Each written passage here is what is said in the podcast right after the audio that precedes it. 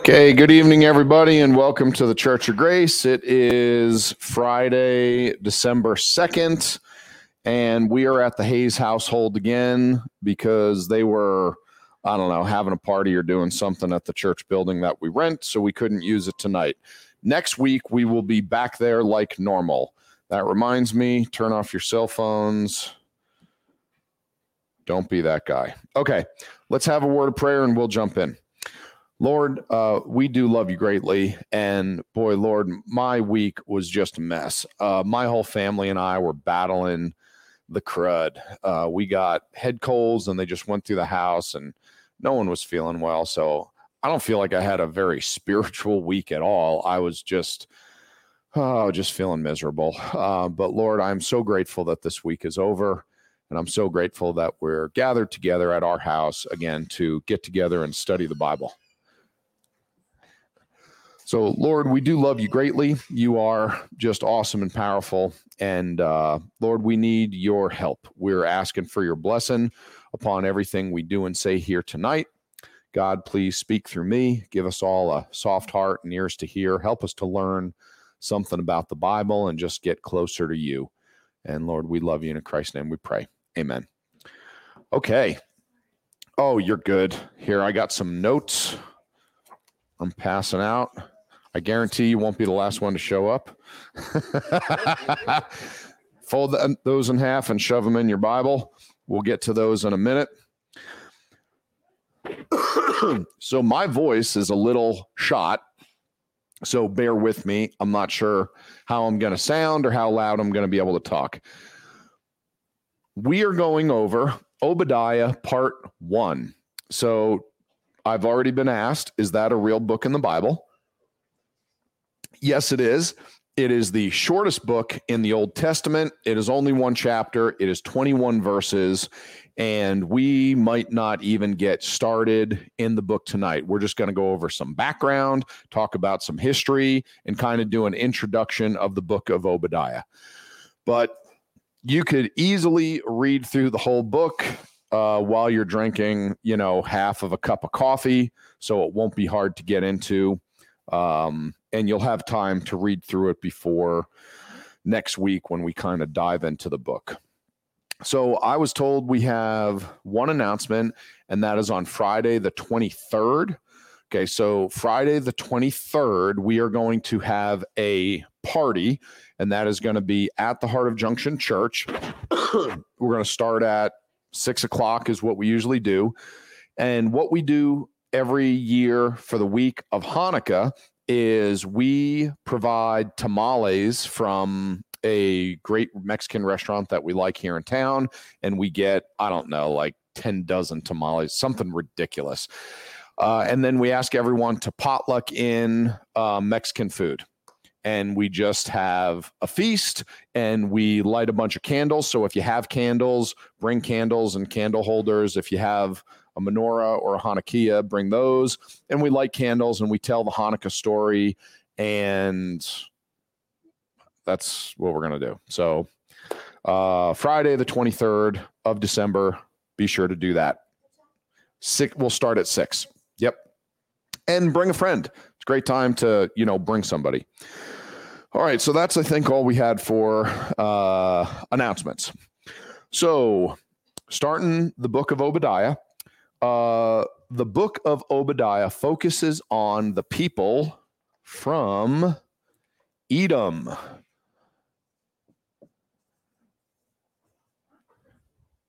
The Edomites. So before we even get into the book of Obadiah, we need to look at the Edomites. Who are they? Where did they come from? And what is their relationship with the nation of Israel? the judgment against the Edomites is talked about more in the Bible than God's judgment pronounced against any other pagan nation. More than the Babylonians or the Assyrians, more than the Egyptians, more than anybody. God talks about his judgment that is going to be poured out upon the Edomites. even with that being said, very few Christians know who the Edomites are and what their relationship is with Israel. So, who is the famous Edomite in the Bible? Esau. Very good. So, we're going to start in the book of Genesis. The first one, two, three, four, five portions of scripture we're going to read are in the book of Genesis. So, let's start in Genesis chapter 25 and uh, get your Bible out, get to the first book, and we're going to look at a, a bunch of scripture. Genesis chapter 25, and we're going to read verses 19 to 28. Genesis chapter 25, starting in verse 19. And these are the generations of Isaac, Abraham's son. Excuse me. Abraham begot Isaac, and Isaac was 40 years old when he took Rebekah to wife, the daughter of Bethuel the Syrian of Padanaram, the sister to Laban the Syrian. And Isaac entreated the Lord for his wife because she was barren. And the Lord was entreated of him, and Rebekah his wife conceived. And the children, plural, children struggled together within her. And she said, If it be so, why am I thus? And she went to inquire of the Lord, and the Lord said unto her, Two nations are in thy womb, and two manner of people shall be separated from thy bowels. And the one people shall be stronger than the other people, and the elder shall serve the younger. So if you're into underlining your Bible, which almost nobody is because everyone uses electronic ones, you'd want to underline right there where it says, Two nations are in thy womb that's kind of strange, especially since you think the two folks in her womb are going to be siblings. so, how are they two nations?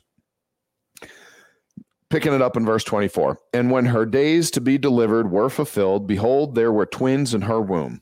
And the first came out red all over like a hairy garment, and they called his name Esau.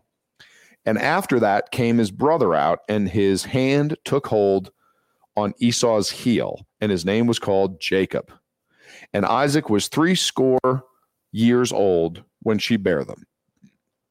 And the boys grew, and Esau was a cunning hunter, a man of the field, and Jacob was a plain man dwelling in tents. And Isaac loved Esau because he did eat of his venison, but Rebekah loved Jacob.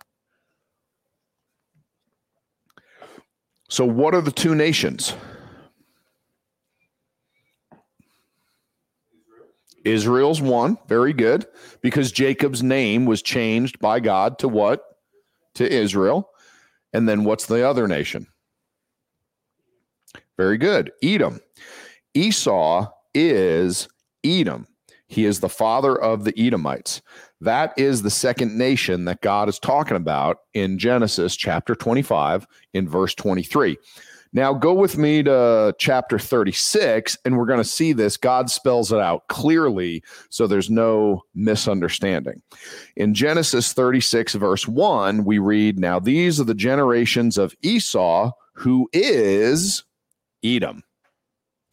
And in Genesis 36, verse 9, and these are the generations of Esau, the father of the Edomites in Mount Seir. Now, so you know, there's quite a bit of wordplay in this chapter in the Hebrew language. When you look at the name Esau and that he came out and was red, uh, I believe the root word for the name Esau and the word red are the same.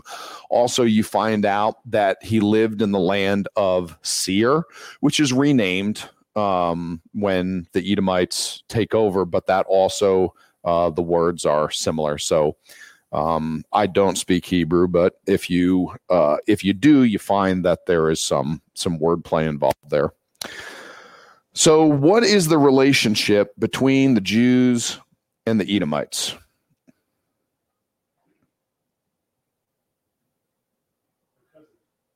They are. So the Jews came from the 12 sons of Jacob, and the Edomites came from Jacob's brother, Esau. Were the Edomites Jewish? No, they weren't. But what's that? Um, I think that's a solid statement. You know, no one really was until uh, Jacob. Yeah, uh, Jacob was uh, the father of Israel. Uh, a family went down to Egypt.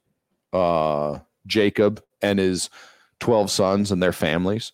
They went down a family to Egypt. They left Egypt as a what? As a nation. Went down as a family, left as a nation. So, as far as the Jews go, Jacob is certainly the father of the Jews, but we also read um, how they all came from Father Abraham. So, this is what's interesting. Even though they are not Jewish, they are the children of Abraham. So remember when God promised Abraham he would be the father of many nations? Okay, back in Genesis chapter 17, verse 4, we read, As for me, behold, my covenant is with thee. This is God talking to Abraham. He says, And thou shalt be the father of many nations. Now, keep in mind, when he told him this, he didn't have any kids, let alone, you know, lots of kids. But he said, Yeah, you're going to be the father of many nations. So Edom is one of those nations. So let's go to the handout for those of you listening at home uh, or through a podcast, forgive me, you're not going to be able to see this. Uh, what I did here was I printed out um, the descendants of Abraham. So I mapped them out and I put a few verses in there to help you see where everything falls in the Bible. A couple important things we want to notice. So Abraham fathered children from three different women. Sarah, his wife, Hagar, Sarah's handmaid, and then Keturah, who was Abraham's second wife that he took after Sarah died. Now, Sarah, if you look on the left of your page there, had Isaac, and then Isaac had two sons, Esau, and then below Esau, Jacob. Jacob and Esau are going to be the focus tonight. Esau was the oldest, but Jacob, the younger brother, is the one that God used to bring the 12 tribes of Israel and the nation of Judaism. So, as you can see, next to Jacob, I listed his 12 sons and their mothers, and I also put down numbers there, which are the order in which they were born.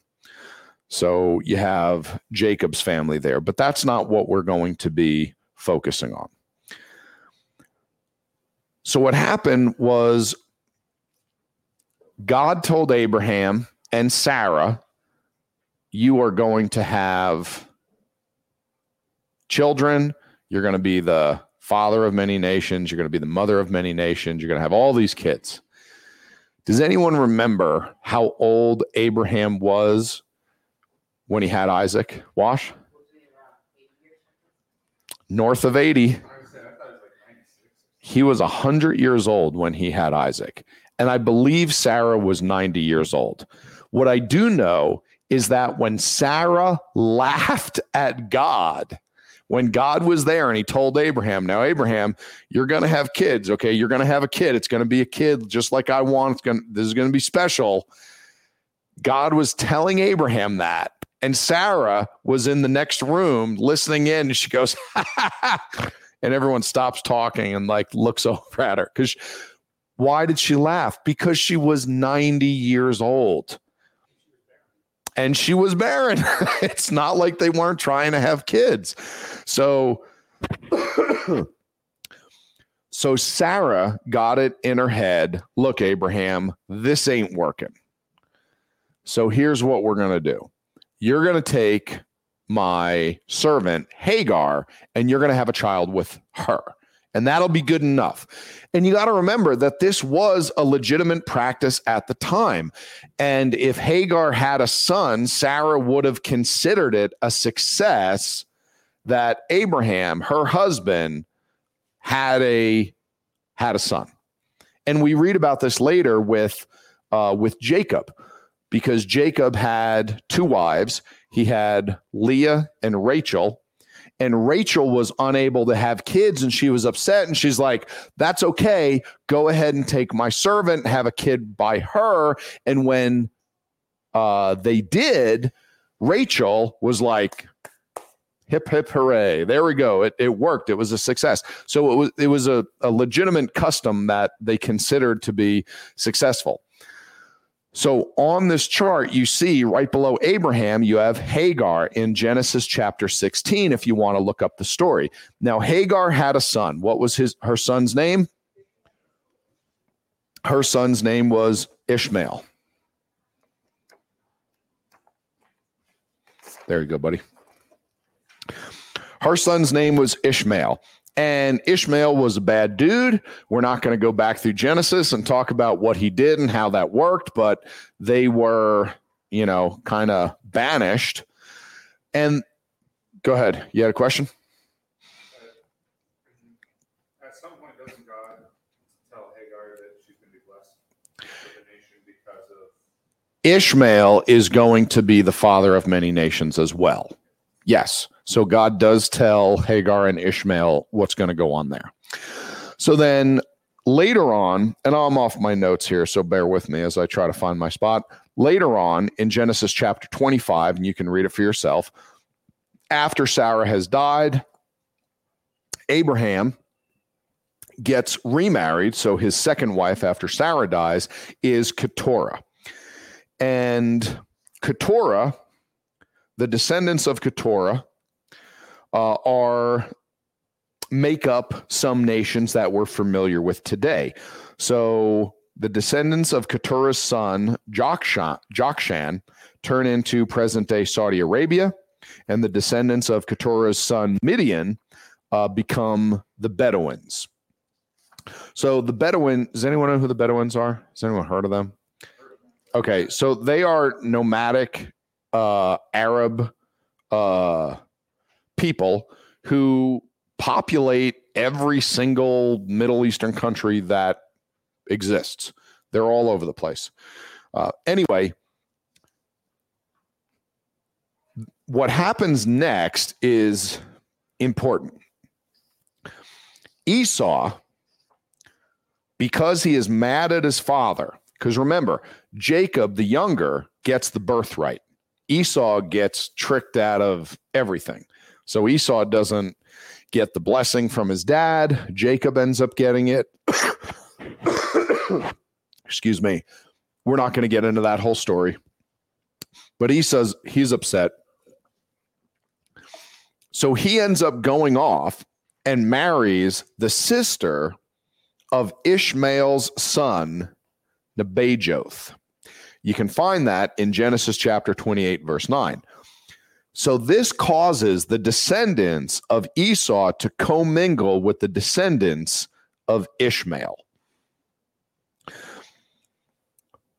So this group that Esau is a part of, who are all the descendants of Abraham, is the group that today we would call what?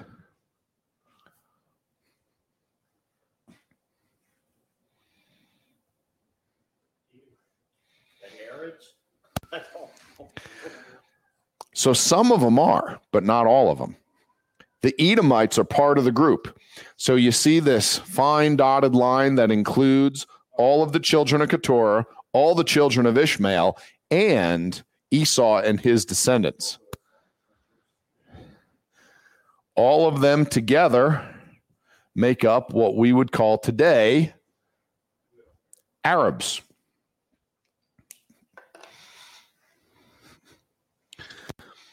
By language, culture, religion, and customs, they are today's Arabs. Any questions so far? So you can write that right in the bottom, right here in big letters Arabs. So let me go over the history of the Edomites. Bear with me. I'm just going to try to get through this, and we're going to go over a handful of verses that I outlined right here so you can follow along. Uh, Edom is formerly the land of Seir. It is east of the Dead Sea and south of the Gulf of Aqaba. So here you would have Edom be down here. And it goes, continues to go south down to the Gulf of Aqaba, which is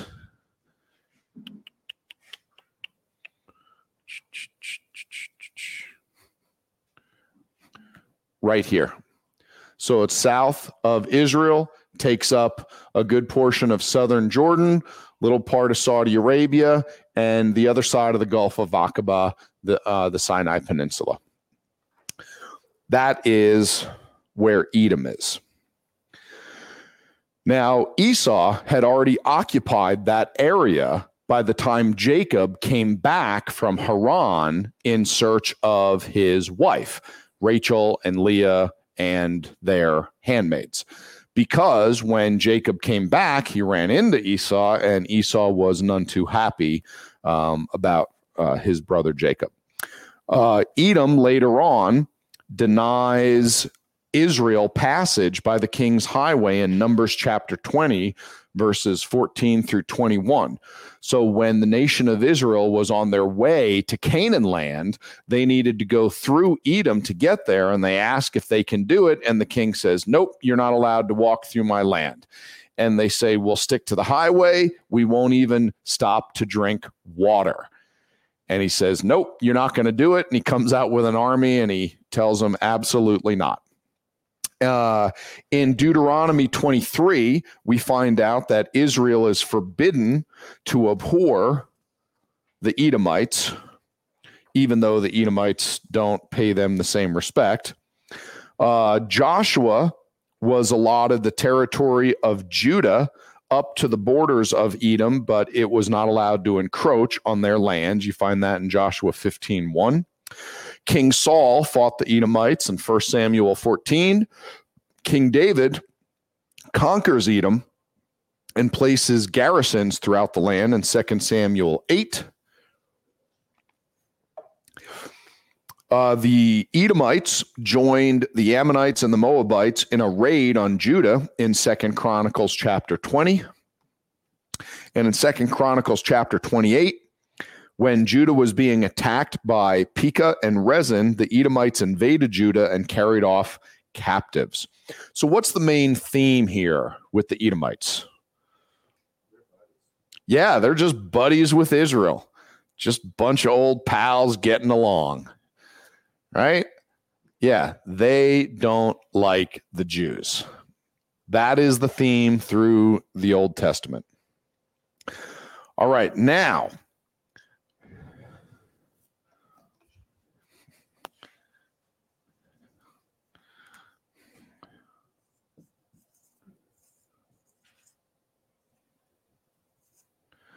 What does that mean to you? 586 BC. What happens there? Big event in history. Big event in the history of Israel. What takes place?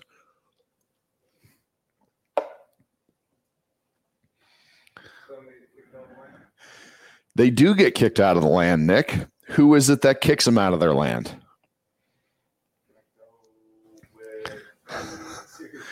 Nope.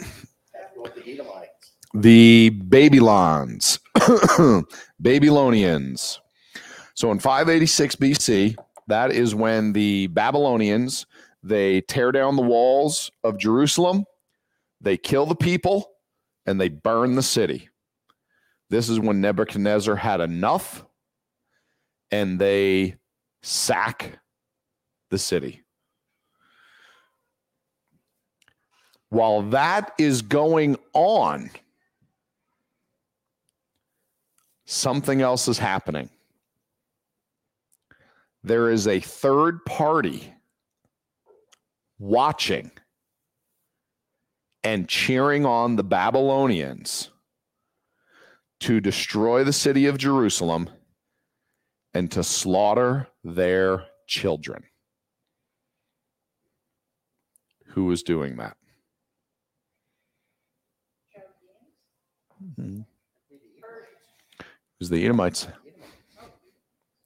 So turn with me to Psalm 137. You're going to want to see this. Psalm 137.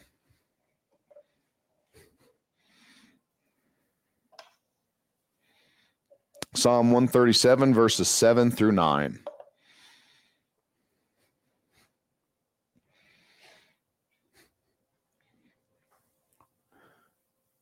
Psalm 37, verses 7 through 9. Remember, O Lord, the children of Edom in the day of Jerusalem, who said, Raise it, raise it, even to the foundation thereof. O daughter of Babylon, who art to be destroyed, happy shall he be that rewardeth thee as thou hast served us. Happy shall he be that taketh and dasheth thy little ones against the stones. Edom was cheering for the destruction of Jerusalem and the death of the children of the Jews, while Babylon was destroying Jerusalem. When they're saying, raise it, raise it, to raze a city meant to level it flat with the ground it meant bulldozer time, nothing left.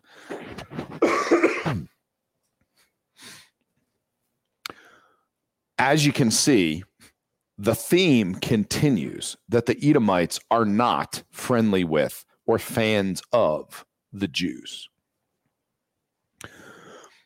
When the Babylonians took the Jews away as captives, the Edomites were getting pressure from the Nabateans.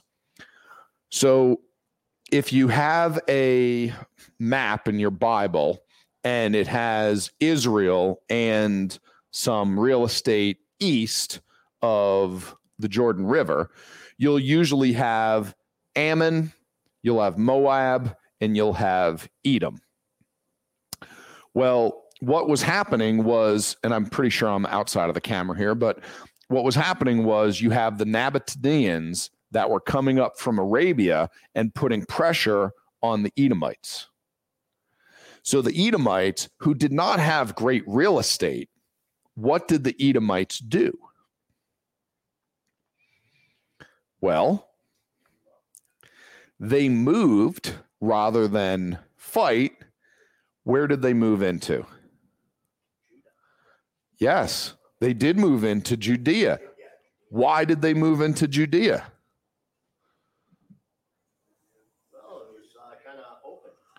It was kind of open. When the Jews were taken captive, the Edomites moved up into Israel. And that is why you will find on maps where it says Idumea. Idumea is the Greek term for Edom. They moved into Israel, started their own nation, and took Hebron and used it for their capital. Hebron, which is only 19 miles south of Jerusalem, the Babylonians left intact. They didn't touch it. Whereas Jerusalem was destroyed, the Edomites moved up and occupied the nation of Israel, a portion of it, and set up their own nation, their own little state there. And they remained there for quite a while if you look on early Roman maps from the first century, you will find Idumea, the country, on those maps.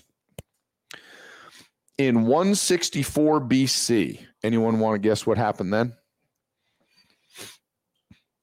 Remember, every question has to do with Jewish history.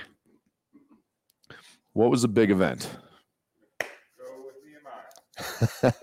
no, we're way way past that.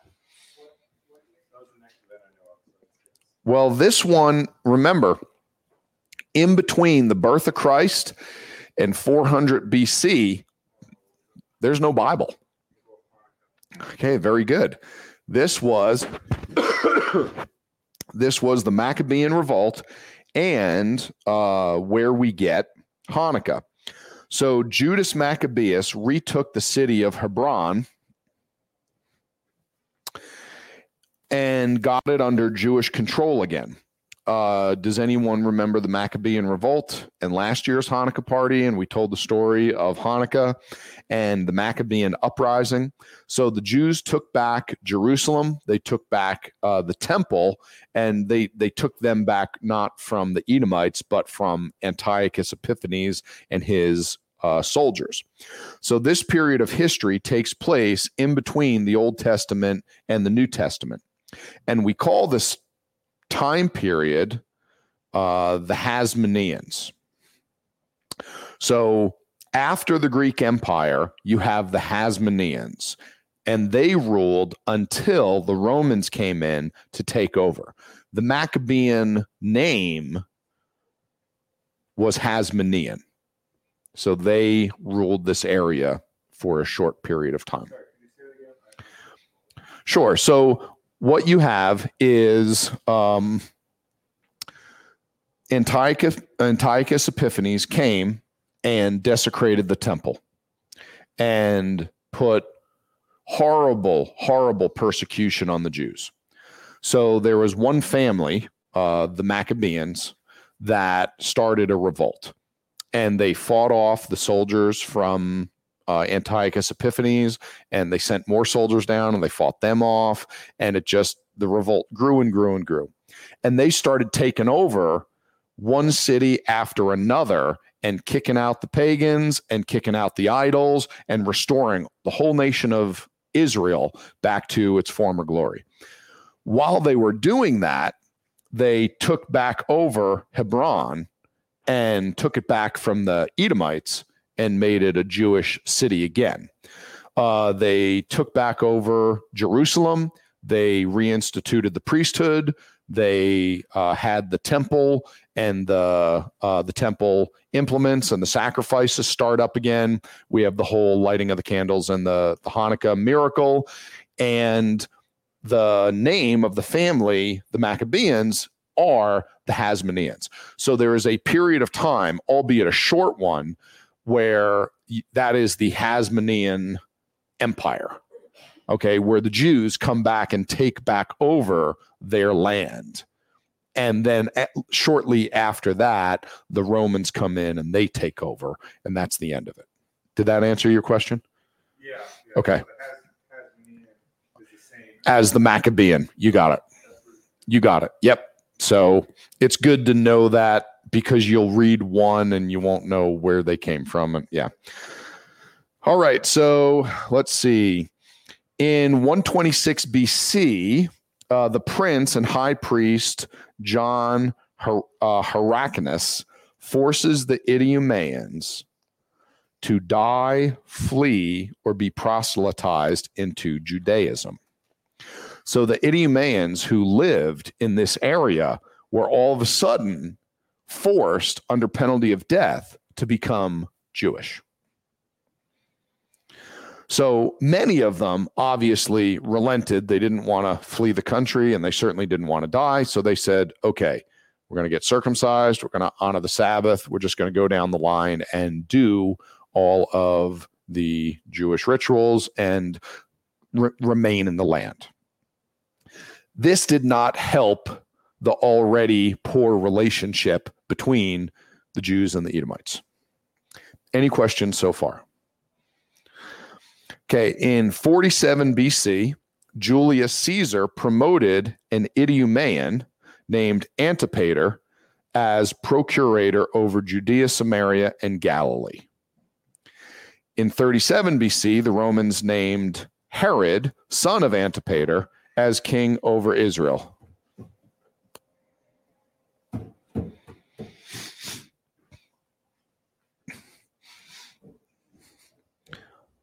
When the Romans looked at the Edomites, they saw them as kind of Jewish. So when they appointed the Herods to a position of power, they thought they were appointing a kind of Jew. And the infighting that they had, they looked at as a family squabble. So they thought that what they were doing was fine. The Jews didn't see it that way. And obviously, they did not get along with the Edomites. They had a history with them. The Edomites did not like the Jews. The Jews did not like the Edomites. They always fought. They've been fighting for a long time. They're still fighting. And then we get to some of the more famous ones. Herod Agrippa. What did Herod Agrippa do? Nope. We're going to get there, though. Herod Agrippa was. Uh, they all they all were. Herod Agrippa killed James. Uh, he was the uh, nephew of Herod Antipas, uh, and he murdered who? Who's the other famous guy that they killed? Very good. John killed John the Baptist. And uh, Herod Antipas is the grandson of Herod the Great, who was responsible for around the time of the birth of Christ, murdering who? All the babies, all the male babies two years old and younger, right after the birth of Christ. And then in Acts chapter 26, Paul will make his defense before Herod Agrippa II. All of the Herods were Edomites. So, as you can see, from Genesis all the way up until I could say the time of Christ and the time of the book of Acts, but realistically, you tell me, are the Israelites getting along with the Edomites today? No. The Jews are not getting along with all of their Arab neighbors today. What what did uh who was that uh famous uh, maniac who got the uh, Nobel Peace Prize uh, who is currently burning in hell, um, leader of the PLO, um, Arafat. What did he consider peace with Israel? Yeah, that's right. He said, Yep. He said, When Israel is in pieces, we will be at peace with Israel. Okay. He said, We will push them into the ocean. Okay. There was no idea of peace there was only the idea of destruction, of killing them. Okay. And that was the case with uh, Syria, Lebanon. That's the case with Jordan. That's the case with Saudi Arabia. That is still the case today. Saudi Arabia, the kingdom of Saudi Arabia, who came to America to lead a conference on religious tolerance. Did you hear what I said? Saudi Arabia came to our country and stood in the UN and taught on religious tolerance will not let a Jew into their country. You are not allowed on Saudi Arabian soil as a Jew. If you have a passport with a stamp from Israel, you cannot go to Saudi Arabian soil. I have friends that have worked over there. You are not allowed to have a Bible over there. God help you if you're a woman, you're not going to be educated beyond the third grade. Okay. These people hate the Jews, they hate them. They all hate them. If you don't believe that, read the book by, oh, what's her name? Her name's something Gabriel. I can't remember. The, the name of the book is Because They Hate. She was a Lebanese national who uh, was in the country when it was taken over by uh, the Arab Muslims who took the country over simply to be able to get their rockets close enough to be able to shoot them at Israel all day, every day. They, the Edomites still today hate the Jews. The same battle that's been going on this whole time. What happened in 70 AD? Okay, the Romans came in and destroyed the temple. They destroyed Jerusalem again. Shortly after that, in 132 to 136 AD, there was what was called the Bar Kokhba revolt. About 200,000 men at the command of Simon Bar Kokhba uh, had recaptured Jerusalem and many strongholds throughout the country. Emperor Hadrian called upon legion after legion to crush the Jewish insurgents. Almost 600,000 Jews lost their lives. Hadrian purposed to stamp out Judaism uh, and Jewish nationalism entirely. He believed no one could ever rule the land until the Jews were wiped out. Do you know that this little country right here, this little green spot, tiny little country, you look at it on a world map, it's a joke. It's smaller than the state of New Jersey. It has practically no, it's the only country in the Middle East with almost no oil whatsoever.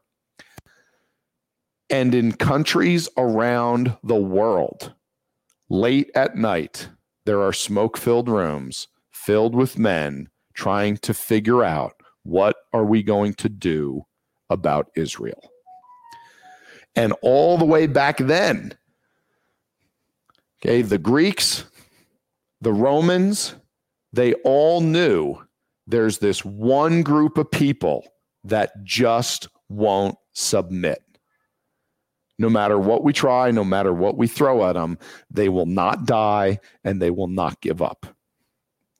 And here they said we have to absolutely wipe them out if we are going to have peace in this region.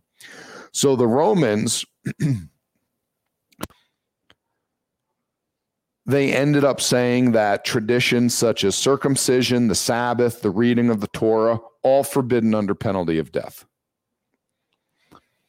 the Romans wanted to rename the land.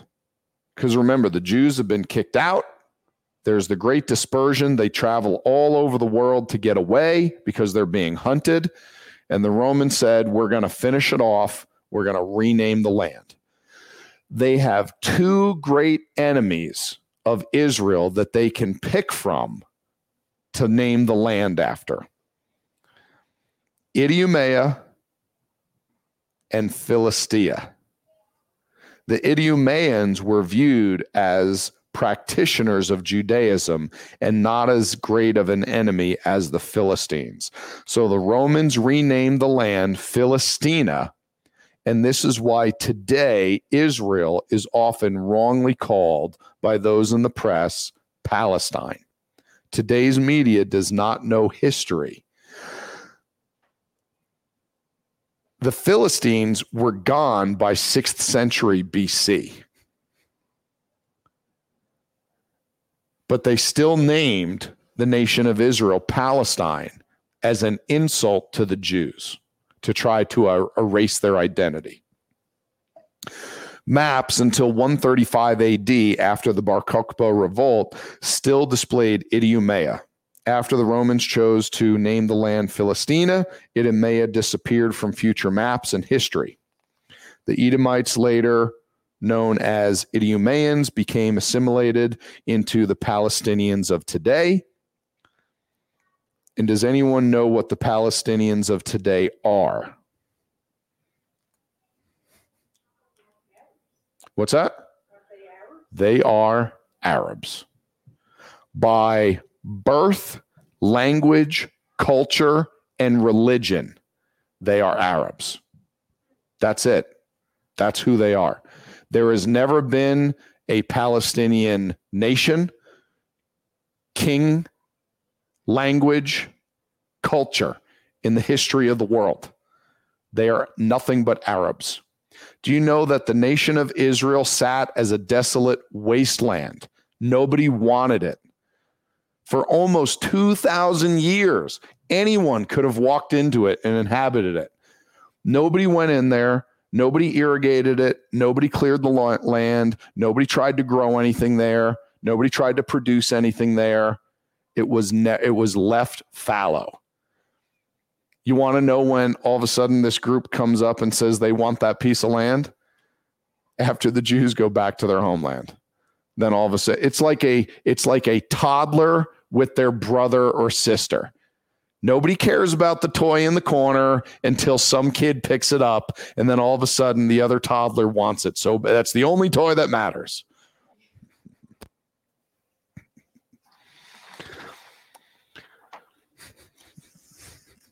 So that's the history of the Idumeans and the family called Herod. The hatred of the Arabs uh, that the Arabs have for the Jews started all the way back in Genesis 25 between Jacob and Esau. And That was all by way of introduction of this one chapter book called Obadiah. Any questions? Yes. Did we go over why they chose What? Edomites and the Jews? Did we go over why they hate each other?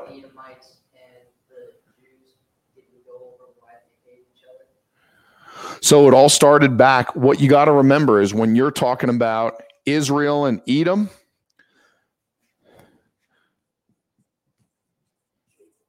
Israel versus Edom is Jacob. Boy, this is worthless. Throw that out. Jacob versus Esau. That's what you're up against. It started back then and it never got any better. All right, we got a few more minutes to get into something and try to drive home a point. So it was worth coming out tonight. Um, so this whole book is about the judgment upon Edom, all because of the relationship between Jacob and Esau, aka Israel and Edom. Uh, let's read the first, oh, let's just go over the first three verses in the book of Obadiah, and then we will call it a night. Okay, Obadiah chapter 1, verses 1, 2, and 3. The vision of Obadiah, thus saith the Lord God concerning Edom. We have heard a rumor from the Lord, and an ambassador is sent among the heathen. Arise ye, and let us rise up against her in battle. Behold, I have made thee small among the heathen. Thou art greatly despised. The pride of thine heart hath deceived thee. Thou that dwellest in the cities of the rock, whose habitation is high, that saith in his heart, Who shall bring me down to the ground? So we see that this vision is Obadiah's vision. Do you know that there are 12 characters named Obadiah written down in the Bible? So the one we're talking about is obviously the prophet whose name is, you know, who the book is named after. That's the one we're talking about. But when you read through the Bible, you will find the name Obadiah all throughout the Bible. Understand, we're talking about one specific guy who is believed to be uh, in Jerusalem and taken away in the third uh, captivity. And he says that, Thus saith the Lord concerning Edom. Now, this book is concerning Edom, and this makes the book of Obadiah unique. What are most of the prophets talking about? When you read about a major prophet or a minor prophet, who are they typically prophesying about? Israel, right? Northern, southern half of Israel. There, that's who the prophets are going to. Obadiah is one of only a few who prophesy to pagan nations. We just talked about, or we just went through a book recently, uh, Nahum and Jonah, uh, and they are two more minor prophets who do not prophesy to Israel, but they prophesy to a pagan nation. Anyone remember the name of that pagan nation? The Assyrians. Very good. And the capital city is what was that, Nick? Nineveh. Very good. But most of the prophets are going to be talking to the nation of Israel. So Obad- Obadiah is unique in uh, in this respect. Let's see. Okay, in verse one, God tells Obadiah that uh, we are going to rise up against Edom in battle. So, uh, who is we in verse one?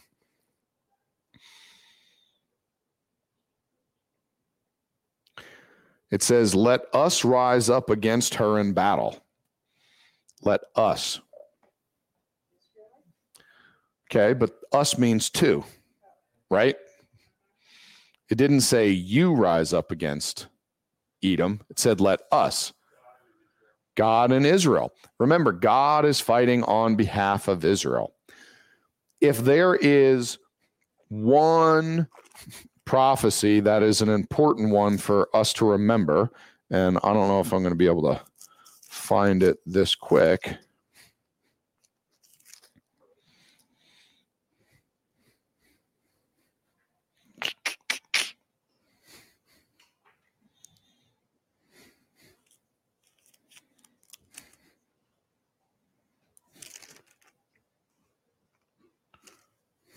Mhm.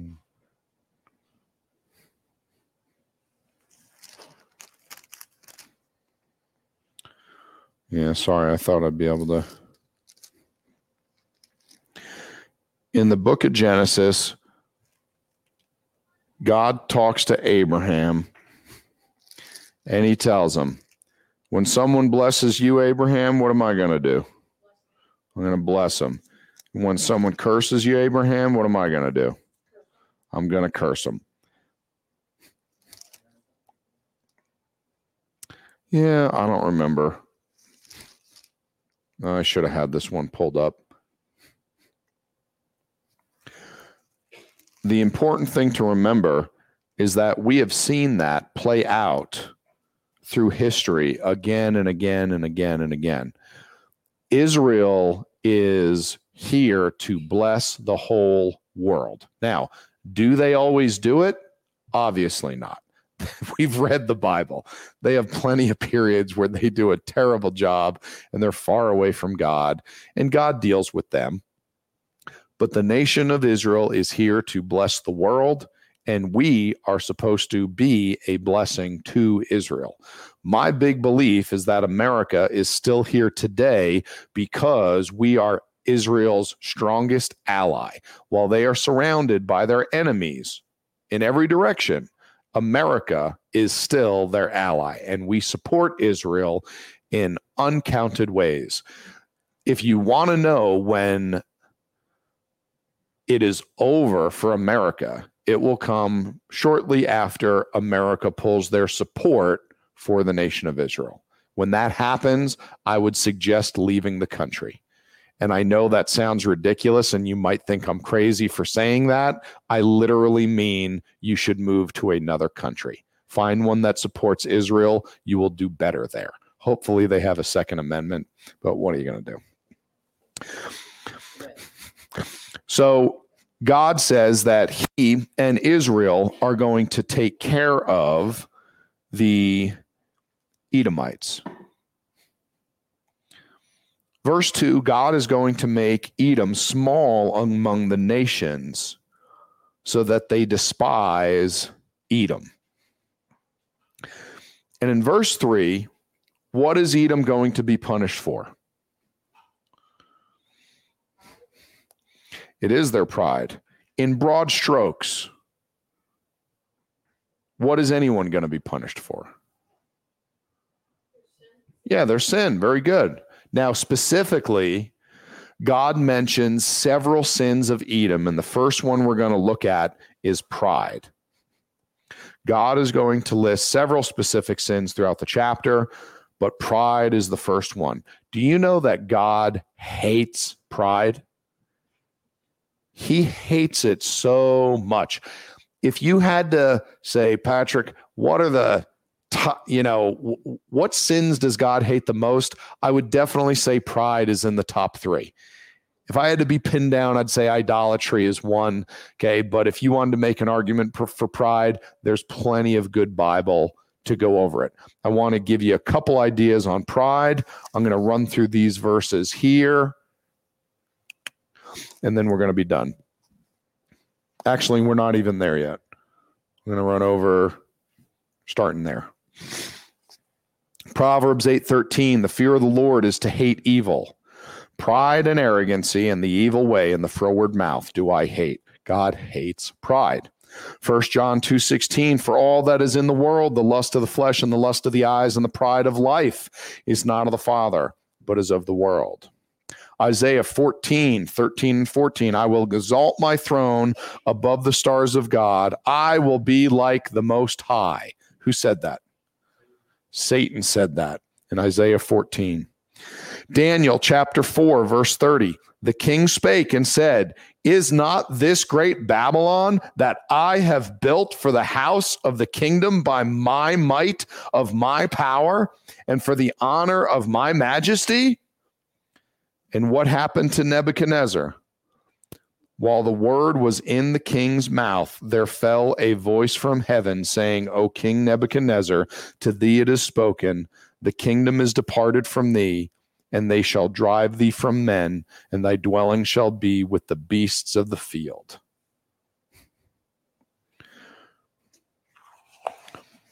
We are not supposed to be prideful because God has given us every good thing in our lives.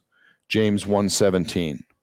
We are not supposed to be prideful because we are not good and we are not righteous. Romans 3.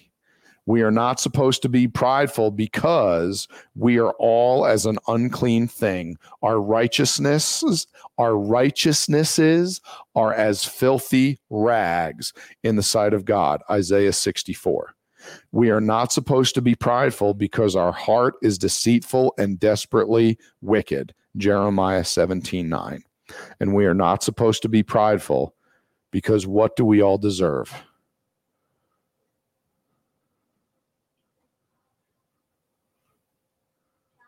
We deserve hell. But the good news is that God loves me anyhow despite all of those things. But it is supposed to be a reminder to me that I am never supposed to be prideful. There is no good thing in my life that does not come from God. Now, do you know what God instituted in order to fight pride?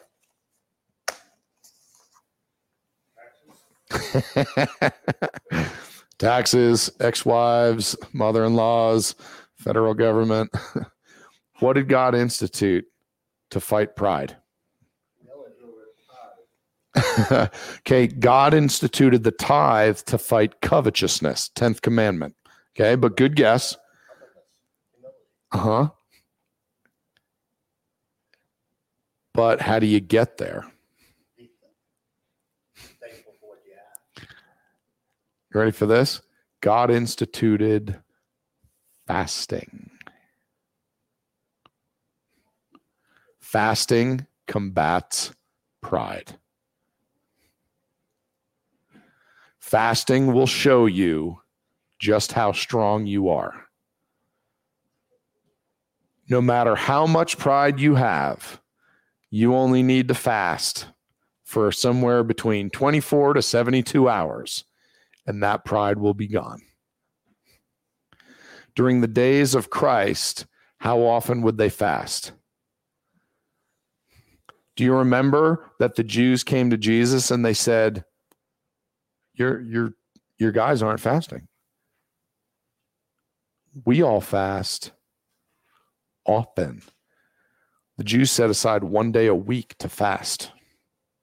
It was regular like clockwork. So if you want to combat pride, learn to fast. Was it all the Jews? Or, I mean, the majority of the Jews? I'm not trying The to- majority of them. Yeah, it was a custom like the Sabbath day. One day a week from sundown one day till sundown the next day, nothing but water. When they made a big deal about John the Baptist, guys, right? Yep. It's for a reason. It's a good. Do you know what happens in your body when you go more than 16 hours without food and drinking only water? Do you know what happens? Your body starts eating itself. Do you know what your body starts with? No, cancer cells. Your body starts out by eating any foreign bodies in it. It starts out by digesting, attacking, and eating disease.